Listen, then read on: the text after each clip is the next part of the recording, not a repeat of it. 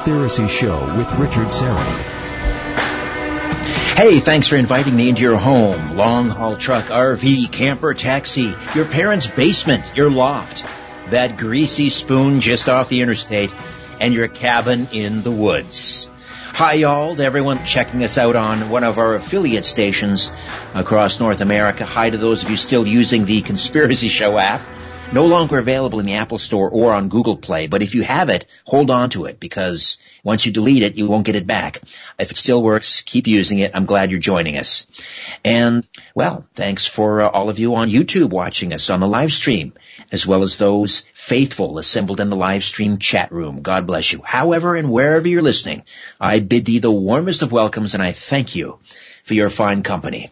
Rosemary Ellen Guiley, best-selling author, researcher, investigator in the paranormal, metaphysical, and related fields, including hauntings, psychic skills and protection, afterlife studies and spirit communication, cryptids, alien contact, interdimensional aspects of our extraordinary experiences. She has now more than, I believe it's 70 books published on a wide range of topics, including nine single volume encyclopedias and reference work her work is translated into 17 languages. She is president and owner of Visionary Living Inc., a publishing and media production company that includes Visionary Living Publishing and its imprints.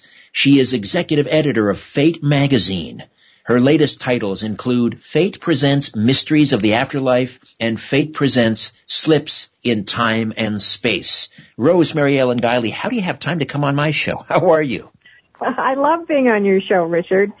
We're out in California for a while. We're just winding up about a month long trip. And we, in fact, we just got back from Las Vegas. We were out on a research and working weekend. We were able to take in Zak Bagans' Haunted Museum while we were there. So we got a little fun uh-huh. too. Fantastic. Yes, I saw that on Facebook. I've been uh, trolling you on Facebook, actually. Not, but I've been following your exploits all the way from New Orleans for Mardi Gras all the way to uh, California. I love that picture. You were at a stoplight and you looked out the window. There was Jay Leno.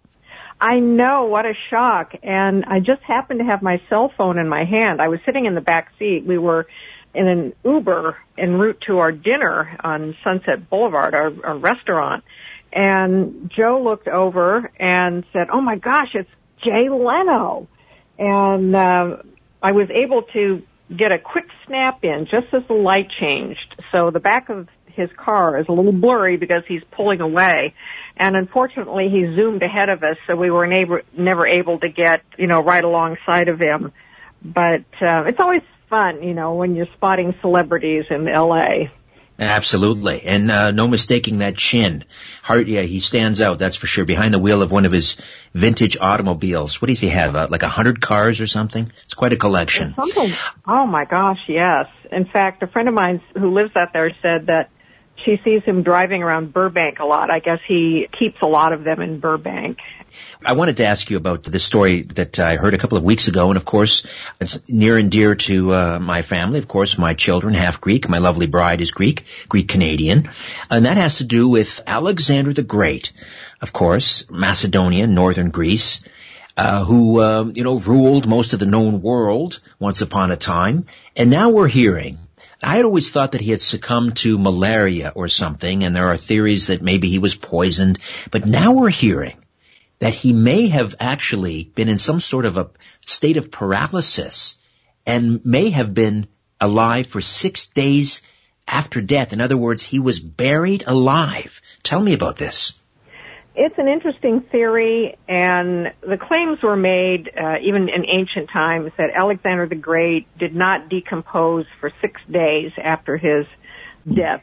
Maybe we should say his alleged death this theory, who was put forward by a researcher in New Zealand, who she says she spent six months researching this, that maybe what he died from was a neurological disorder. I hope I'm pronouncing this right, the Guillain-Barré syndrome.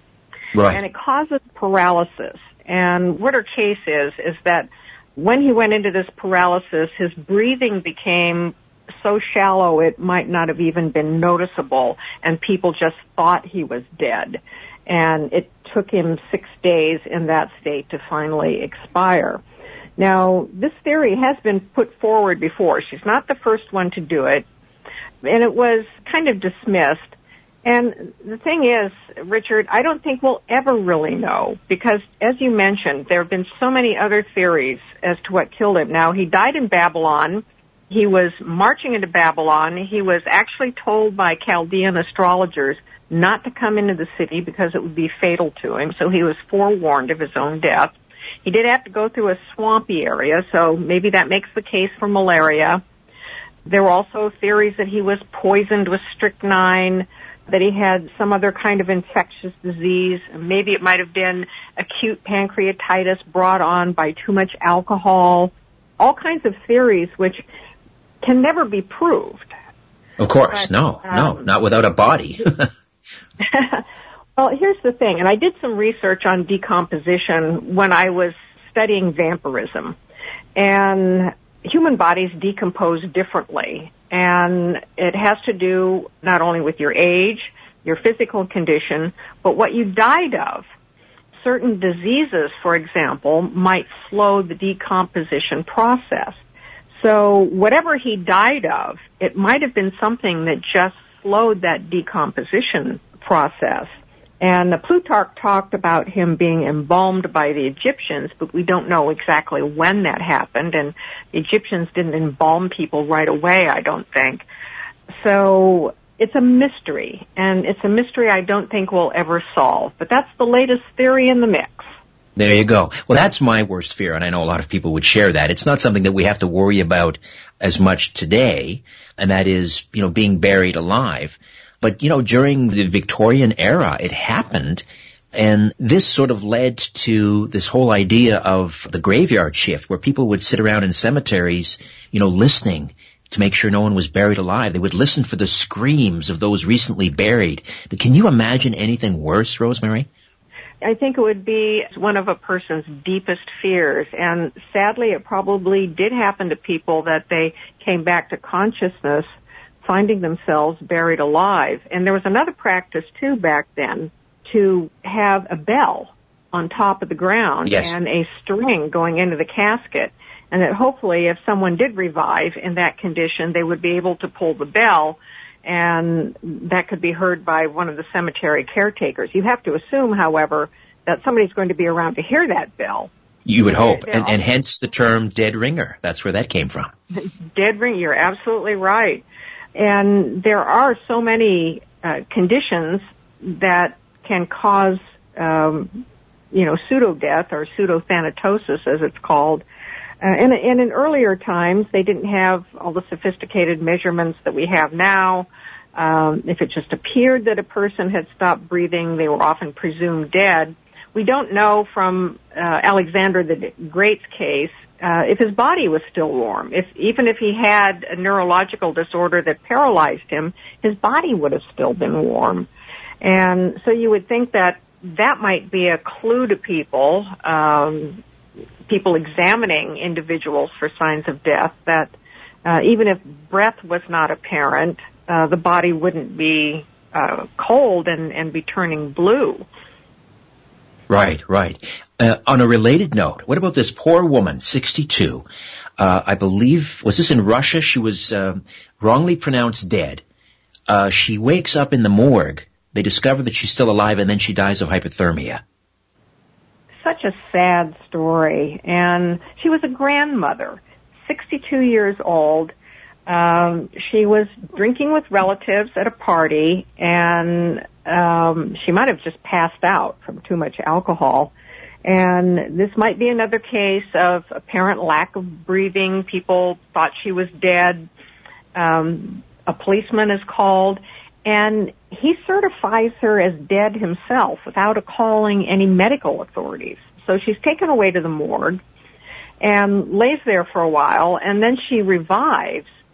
Um, now they did try to resuscitate her, but she had uh, suffered so much uh, damage from uh, hypothermia from being in the morgue that she wound up passing away anyway, which is a very sad ending to um, a death that really didn't need to happen. No, it is, now this is something that that that that seems to be more common. Uh, it doesn't happen a lot in North America, but it's certainly in developing countries, the developing world, and once in a while in Europe. We we hear these stories. I would say almost what maybe once every three or four months there seems to be one of these. Uh, you know, people that have misdiagnosed, if you will, the ultimate misdiagnosis, waking up in a morgue. Uh, and again, you know, imagine now not quite as dire circumstances waking up in a coffin six feet under, but that's got to be absolutely, you know, frightening. I mean, I wonder how many people actually wake up in a morgue and then die of a heart attack because they're so frightened. Well, you know, they do keep a, a lot of the bodies in these, uh, like drawers. Uh, or body racks, and if you were placed on um, a, a rack and then shoved into to one of these drawers. It would be like waking up in a coffin, and I would think that that would be a very high risk. That you would uh, your severe panic would throw you into something fatal like a heart attack. Right, right. Got to ask you about. Uh, you know, I, you and I have talked about um, um, demonic possession many times over the years, but there seems to be a real uptick in the number of exorcisms going on uh, in and uh, even the current pope uh, is is talking about um, talking about uh, you know the need for more exorcists in the Vatican. What do you think is going on here? I think there's a number of things going on, and some of it's fueled, at least in this country and in some other Western countries, um, fueled by um, the media and some of these paranormal reality shows that want to put a demonic emphasis on everything. Uh, so people start to get fearful that there's a lurking demonic danger and that somehow they could be at risk and that uh, any troubles that they have, any troubles, um, even with natural explanations, can then be projected onto demonic interference. And whenever you have unstable times, and there is a lot of social instability in our country, uh, in parts of the, of the Western world and in many countries, that raises uh, fear in the population, and that fear does get projected onto a common devil, so to speak, literally. Uh, and so we find increases in uh, in cases like this. Interestingly, even though, um, and now the Catholic Church, I, I might as an as an aside, has gone up and down over history in its emphasis on exorcisms. They were hugely popular in the 1700s, uh, somewhat in the 1600s. Uh, during a time uh, after the Reforma- Reformation, when the Protestants and Catholics were battling for religious territory, uh, there was quite an emphasis on exorcisms and in terms of who can do it better, us or them, so to speak. Uh, and then when we get into the age of science and uh, enlightenment and the age of reason, uh, these were considered superstitious practices and they were um, suppressed. Uh, and then they started coming back again in modern times, and uh, the media and some many psychologists will often lay the blame at that at the feet of Hollywood in movies like The Exorcist. But interestingly, even though the Pope has called for more exorcists to meet the demand, literally, um, it, it's not Catholics who are primarily having the problems. It's uh, it's other faiths that are.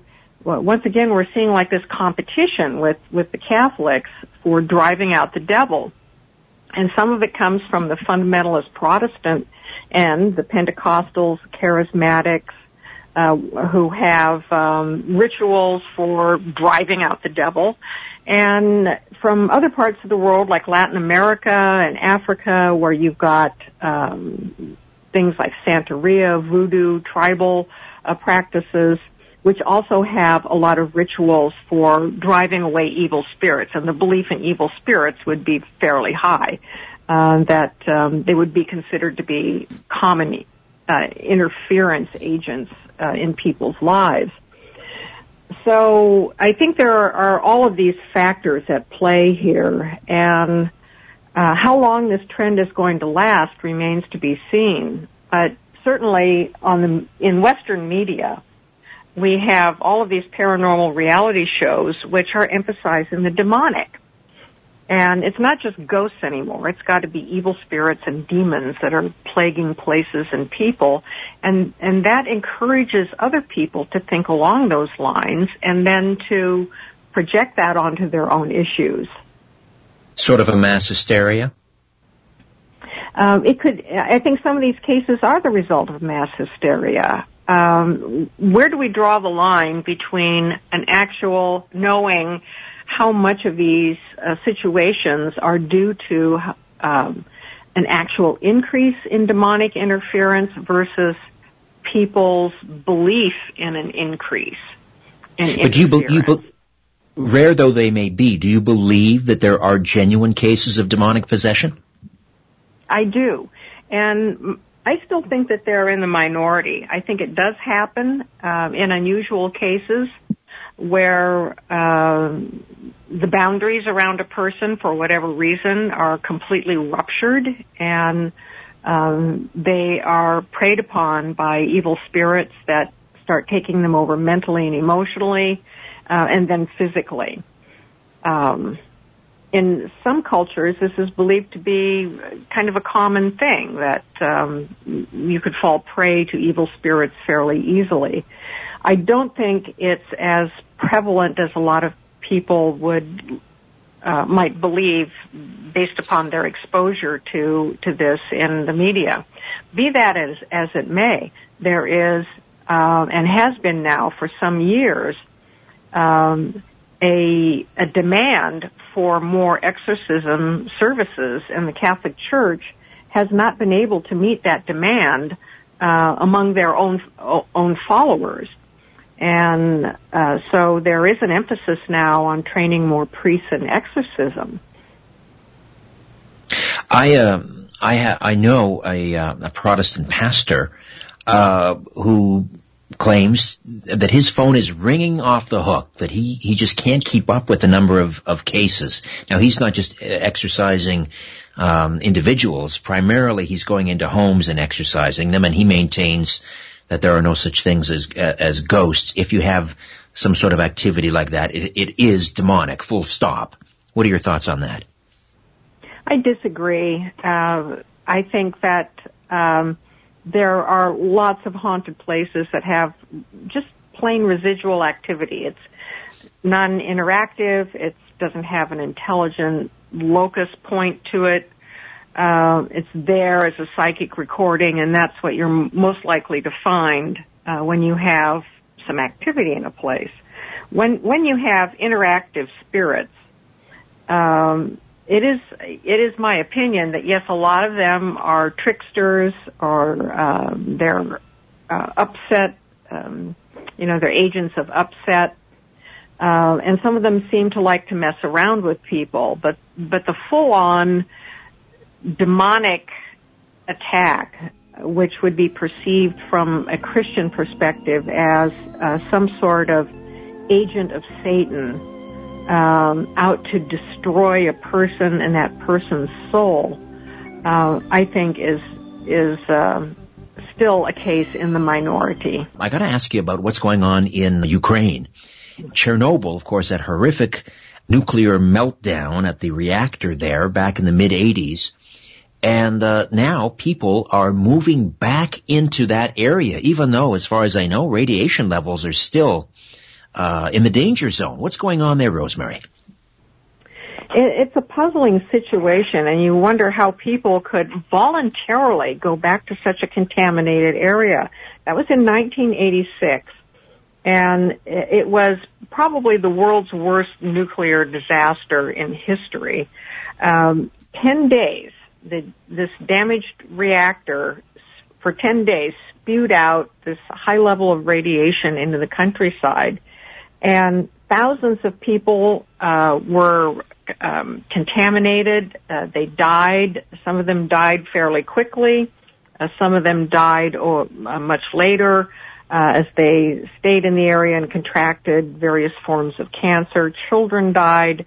Uh, a huge area around Chernobyl was literally quarantined and uh, left just as wreckage. And now people are creeping back in uh, and they're even growing crops and eating the food that they raise. They they've got animals uh, that are grazing on this land, and they're eating the, the meat of the animals. Uh, and nobody knows what the long-term effects are going to be. And what some of these people are saying is that, well, um, they're poor for one thing, and the land is very cheap. Uh, people just abandon it wholesale, and uh, so they can buy lots of land very inexpensively. Some feel that they have nowhere else to go. One elderly woman who was interviewed even made the odd comment that, well, even though they might be exposed to fatal radiation, it was better than being bombed or shot in a war. Uh, and which is a curious juxtaposition of, you know, choices of death. Um, and right. Uh, there was another man interviewed who said, "Hey, I've been living here now uh, for years with me and my wife, and we're fine. We eat our crops and our animals, and nothing has happened to them yet." And uh, I, I think that this does not bode well. That people will develop uh, forms of cancer. There will be birth defects. From a paranormal perspective, Richard, I wonder what's lurking around that landscape. All right, Rosemary, I, I we'll take a quick sorry. time out. We'll come back. We'll talk about people who are returning to uh, live in Chernobyl, the area uh, around that dangerous reactor, nuclear reactor. We'll also talk about celebrities who've had near-death experiences. Uh, and imagine spending 20 days in total isolation. We'll talk about that as well. Pitch darkness on a bet. 20 days. Rosemary Ellen Guiley stays with us right here on The Conspiracy Show. Don't go away. The truth is not out there. It's right here. The Conspiracy Show with Richard Syrett. Welcome back. Coming to you live from the little studio beneath the stairs here in Thornhill above Toronto. And uh, Ian Robertson back in Liberty Village behind the big audio board. Uh, my story producer, Albert, on assignment and Ryan is um, producing the live stream from his lair. Rosemary Ellen Guiley stays with us for the full hour. A little bit later, we'll talk about black mirror scrying, this form of divination. Right now, we're doing our monthly paranormal news roundup. Chernobyl, of course, that horrific nuclear meltdown at the reactor in uh, Ukraine back in the mid 80s. Now people are moving back into that area. Well, whenever you have a disaster like that and mass deaths that result, uh, even if some of them didn't happen right away, just tied to that event, uh, it it creates this heavy thought form um, coalesced energy that could lodge in that landscape, literally in the land itself and the ruins that that are still there and there could be all kinds of haunting phenomena going on, which um, due to the the um, nature of the disaster and the the type of deaths that people endured from radiation poisoning uh, could be quite uh, horrific in terms of of the haunting presences in the landscape. There could be uh, apparitions of the dead. There could be even mutant forms phantom forms roaming the landscape. No one's done any research on that yet. I would be very curious about that. Well, no one wants to get close to the scene, uh, but imagine how desperate someone would have to be uh, in order to uh, buy a home and live in, um, you know, next to Chernobyl uh, and, expose themselves to that deadly radiation. It's a very sad situation. Uh, I want to ask you about recently. Uh, a number of people have, uh, have celebrities have come out and talked about their near-death experiences. Well, some of them it happened quite a while ago, but it's just being reported uh, within the last few months. And one of them, one of the more high fi- high-profile celebrities who discussed her near-death experience was the late Elizabeth Taylor. I guess she uh, came out uh, on the Oprah Winfrey Show back in 1992. So let's chat a little bit about celebrities' near-death experiences or after-life, after-death experiences. Uh, they do conform to uh, things that many people describe in NDEs, and um, uh, Elizabeth Taylor described seeing it was uh, during one of her operations and she had so many operations during the course of her life and um, she um, went into a tunnel. She saw herself leaving her body, and um, she saw her third husband, who was Mike Todd, and she said that she was so happy to see him. Um, and he had died in 1958. Now, her experience happened in the early 60s, uh, one of her famous back surgeries. And she kind of wanted to stay with him, but he told her that she uh, couldn't, that she had to fight to go back. Uh, she had a lot of things she still had to do, and so she uh, returned to her body, and then she woke up, um, and she discovered that that the doctors thought she had actually permanently died, and they had even pronounced her dead. This is uh, very common where if if someone dies in a hospital setting, the first thing that they become aware of is that they're detached from their body. They're often looking down on the operating scene, watching the medical uh, team around them. Then they start to pull further and further away. They may go through a tunnel, they may not. Uh, and then they have inter- frequently interactions with um, loved ones who are on the other side. And for example, the um, actor, uh, I think he's a comedian too. Um, Tracy Morgan. That's it, Tracy Morgan. I couldn't yes. think of his first name. Yes, Saturday Night Live Tracy alumnus. Morgan. Yes. yeah, yes. he meets his father, uh, who died, and oftentimes the person will have the desire to stay. Everything seems so pleasant, if they're so happy to to reunite. They want to stay, and his father told him, "No, you can't." And he said he even had a conversation with God, and that God told him, he said, "Your room ain't ready yet." I thought that was uh, an amusing way to put it. It's like, you know, your room here, here in the afterlife, uh, you can't come here yet. It ain't ready yet. Exactly. And people are often told that they have to go back. Sometimes they're given a choice, but sometimes they're told you can't, you can't stay. You really do have to go back because there are things you haven't uh, done yet. And uh, Jane Seymour, a British actress, uh, what happened to her? She she had kind of a, an anaphylactic. She went into anaphylactic shock or something after re- receiving. Um, I guess they tried to administer an antibiotic, and it went into her vein instead of her muscle. Uh, yes, and I didn't realize that you could put antibiotics into uh, to muscle, but yes, it sent her into anaphylactic shock, and uh, she was resuscitated. She said that she saw a white light. This is also another common uh, description, and she too was detached from her body, looking down. She saw herself uh, in the bedroom with a nurse, and uh, frequently they'll see medical professionals trying to revive the body very mm. frantically. And uh, she felt very calm about it.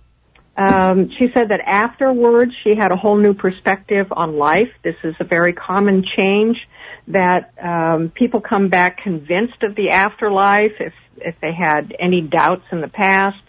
Uh, they're not afraid of dying anymore, and their values change in life. Um, as she put it, you know, it's uh, the material things aren't important anymore. And she said it's it's not about the yachts and the houses and even in awards like an, an actress might get. Um, she said it's all about love. And that's the important thing, the love that you share with family and friends, the difference you make in the lives of other people. So that's a tremendous shift in value, values that a right. lot of NDE people have. Right. I've read in cases where uh, marriages have broken up as a result of an NDE because, as you say, the character that person changes so fundamentally. It's like you're you're living with a different person. In fact, the divorce rate is quite high among NDE experiencers, and uh, for those reasons that they just literally um, become different people, and their spouses have a hard time understanding that maybe a plunge into spirituality that, that had not been present in the relationship before.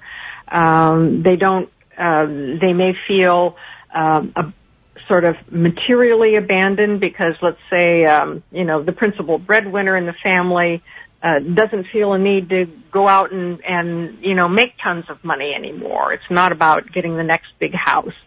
Uh, they right, they want right. to do something more compassionate and humanitarian. I got to ask you quickly. Uh, we're just about out of time here, but this gentleman who took on a bet he he bet that he could survive 20 days in pitch darkness, in total isolation. He didn't make it. He didn't last the whole 20 days. Why would anyone do that? And what happened? It all revolved around money, and uh, this was with a fellow poker player, and they they engaged in something called a prop bet, which uh, is is basically it's not during a poker game, but it's something else you challenge somebody to do. It's kind of like to test your resolve and mettle, uh, sort of thing. And so the bet was made. A hundred. They each put up a hundred thousand dollars that um, this one fellow could last for 30 days in total darkness. And at, at about 20 days, he was still doing very well. And so the other guy who stood to lose a thousand dollars was able to uh, talk him into a buyout uh, of sixty some thousand dollars. And uh, now during this time in darkness, um, he was given food, but at irregular intervals. They didn't want him to have a sense of a passage of time, uh, and that uh, that can make a difference in how well you you weather something.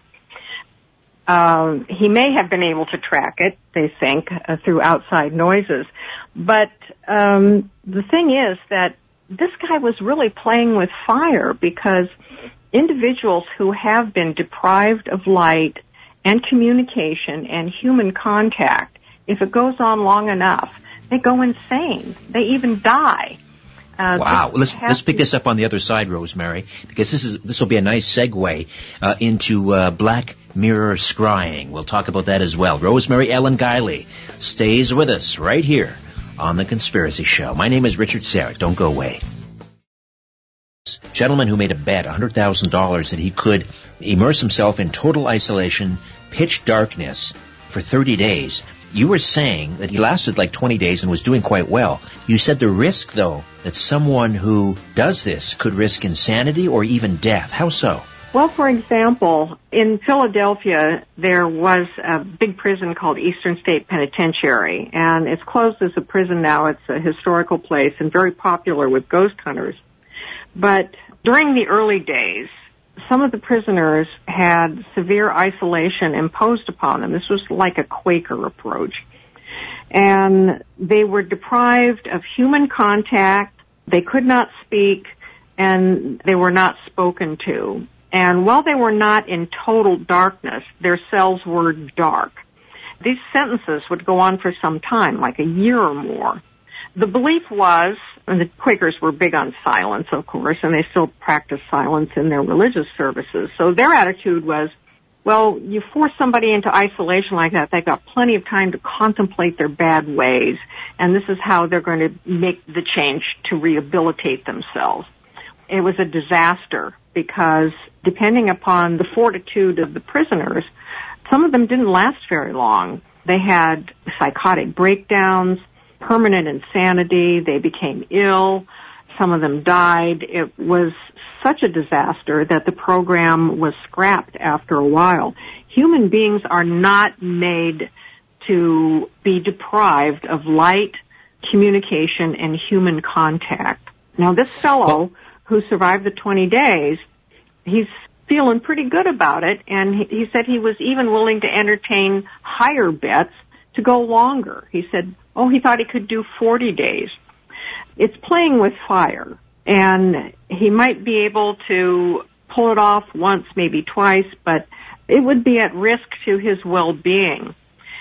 Some years ago, I took a trip to Egypt and it was a, one of these spiritual pilgrimage kind of trips and we had a mm-hmm. night inside the Great Pyramid in the King's Chamber. We got to go all through the interior of the pyramid and then the night ended in the King's Chamber where we had a, you know, kind of a spiritual ritual of rebirth. And part of that was to sit in total darkness for just an hour after the ritual. And when the flashlights were extinguished and this total darkness descended, it was scary. Because in total darkness, you cannot see your hand in front of your face.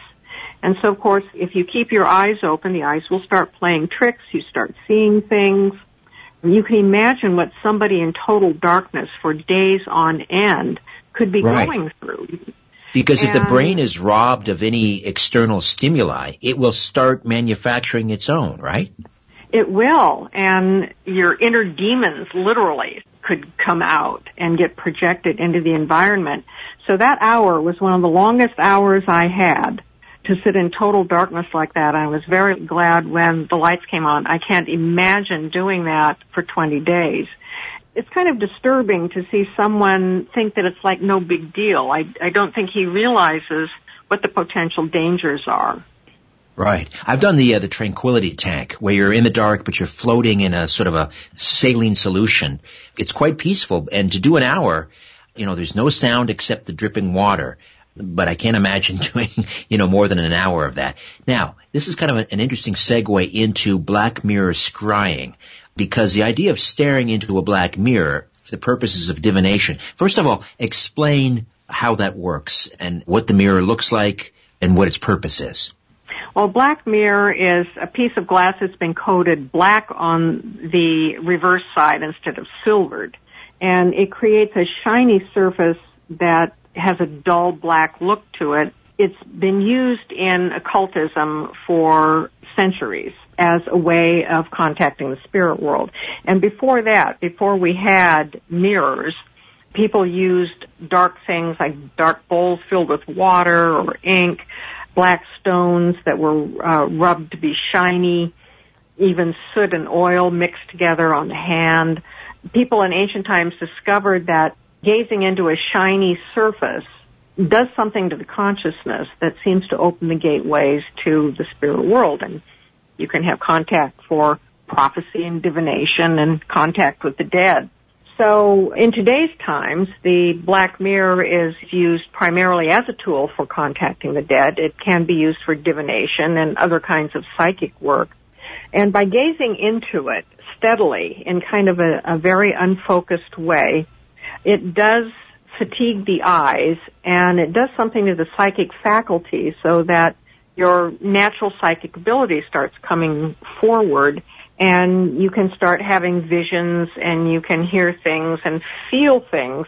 If you set your intention to contact the dead and ask to meet someone, for example, who has passed to the other side, you may be able to have some kind of contact with them. Rosemary, we'll take a quick time out, come back and continue to delve into the divination technique of Black Mirror scrying. Rosemary Ellen Guiley, my guest, right here on The Conspiracy Show. When in doubt, blame the government. You're listening to The Conspiracy Show with Richard Syrett.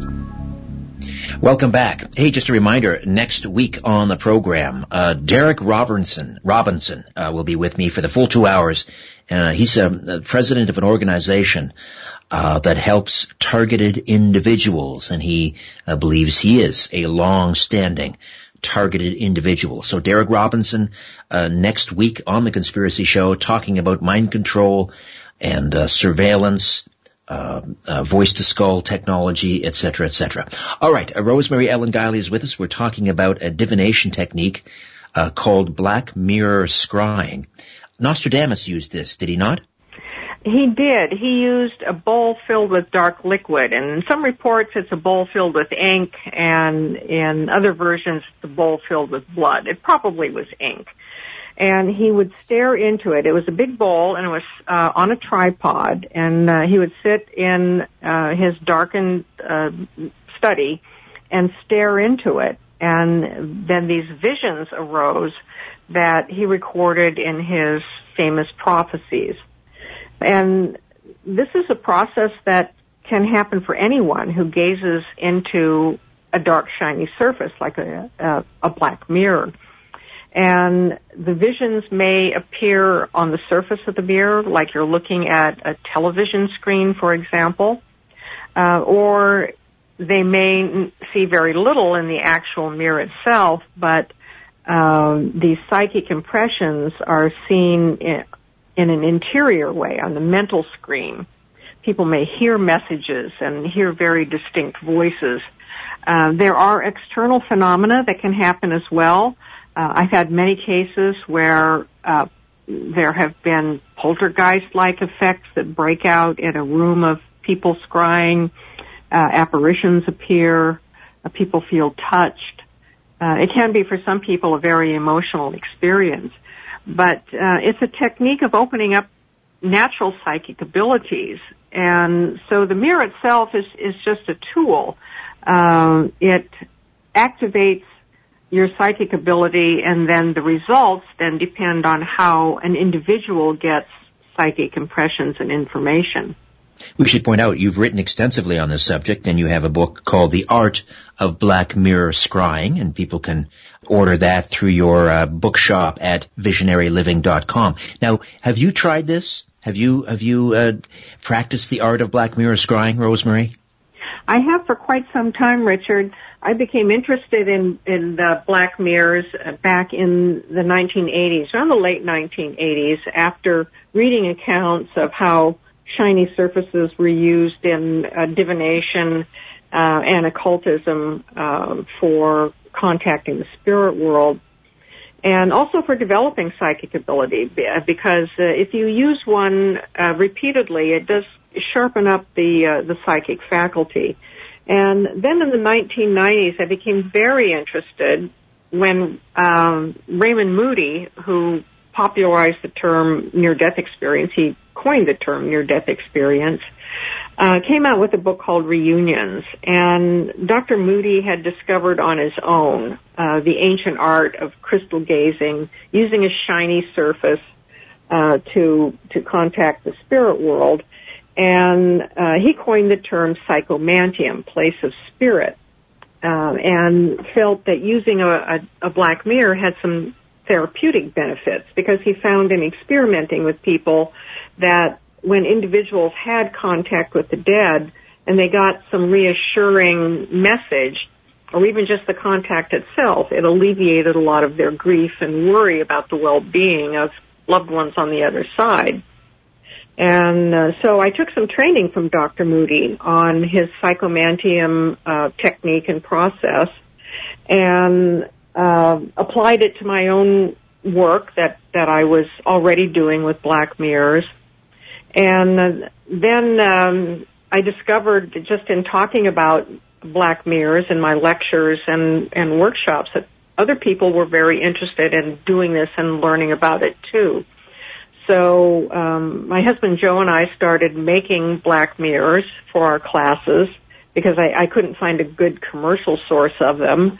Uh, and we started teaching other people how to scry which is um, it's an old Middle English term which means to discern dimly, and I, I like that term scry because there's a mystery and a power to it. And we've been doing that now for oh, about six or seven years uh, on a uh, concerted um, effort. Um, we have um, quite a bit of demand for that, and uh, we've traveled all over the country. Um, we're going to be taking it into England uh, this year as well. Ancient technique must, has there, just been has be, reimagined. There has to be more to it than though than just staring into, um, you know, a, a blackened mirror. What is the actual technique? How do you do it? Well, I believe that setting the stage is very important. It's preparing yourself and, and your consciousness for this. The, the biggest obstacle that people have, especially if they're beginners, at any kind of psychic work is suspending disbelief because if they have any sort of results at all, their first reaction is going to be, oh, I'm just making this up, or that's what I thought would happen, or that's what I hoped would happen, uh, when in fact they're probably having a genuine experience.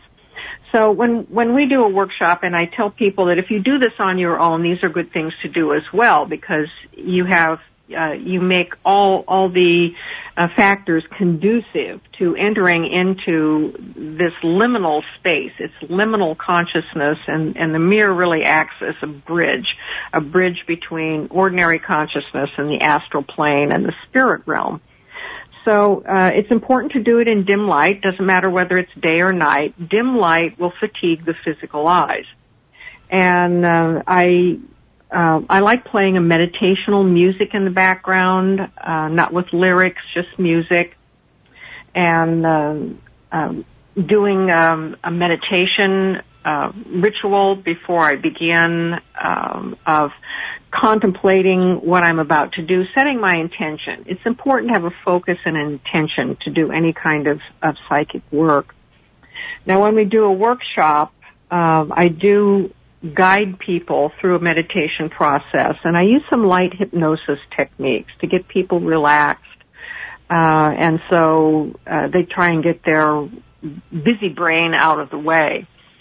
Uh, however, the mirror journey itself is uniquely personal, and so uh, I coach people on how to look into the mirror. You want to look in a very soft, unfocused way. You kind of let your gaze fall into the mirror. You don't want to see a reflection in it, and even though it's black, uh, it it is uh, reflective, and you position it so that you're seeing as little as possible in the environment, so that it's more like a blank slate and that this then becomes a doorway to something else. And so you allow that doorway to open, and um, then you wait. Um, you don't try to force anything.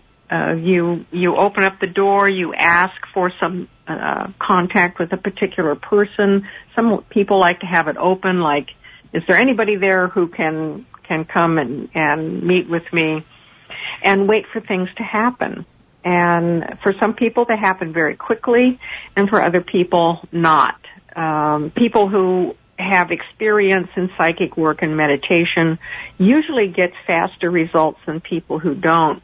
But we've had uh, beginners who've never done any sort of work like that have uh, pretty phenomenal results. And we're just about uh, just about out of oh sorry, we're just about out of time. I just wanted to ask you. So, have you ever had anyone from the other side, perhaps a, a dearly departed, a relative or so forth, come through uh, while Black Mirror is scrying?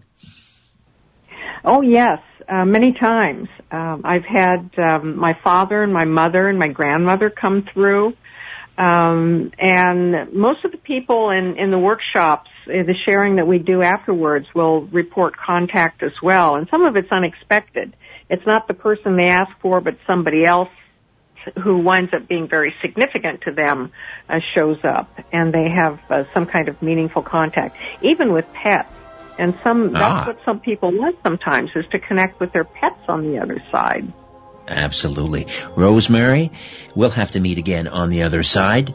Uh, next month we'll uh, we'll do it all over again. It's a date. Thank you so much. Thank you, Richard. Good night. Good night. Rosemary Ellen Guiley, visionaryliving.com. All right. Back next week with a brand new program and it'll be coming to you live from my little studio beneath the stairs. Hope you'll be along for that ride. In the meantime, don't be afraid. There's nothing concealed that won't be revealed and nothing hidden that won't be made known. What you hear in the dark, speak in the light. What I say in a whisper. Proclaim from the rooftops. Move over Aphrodite. I'm coming home. Or at least up the stairs. Good night. うん。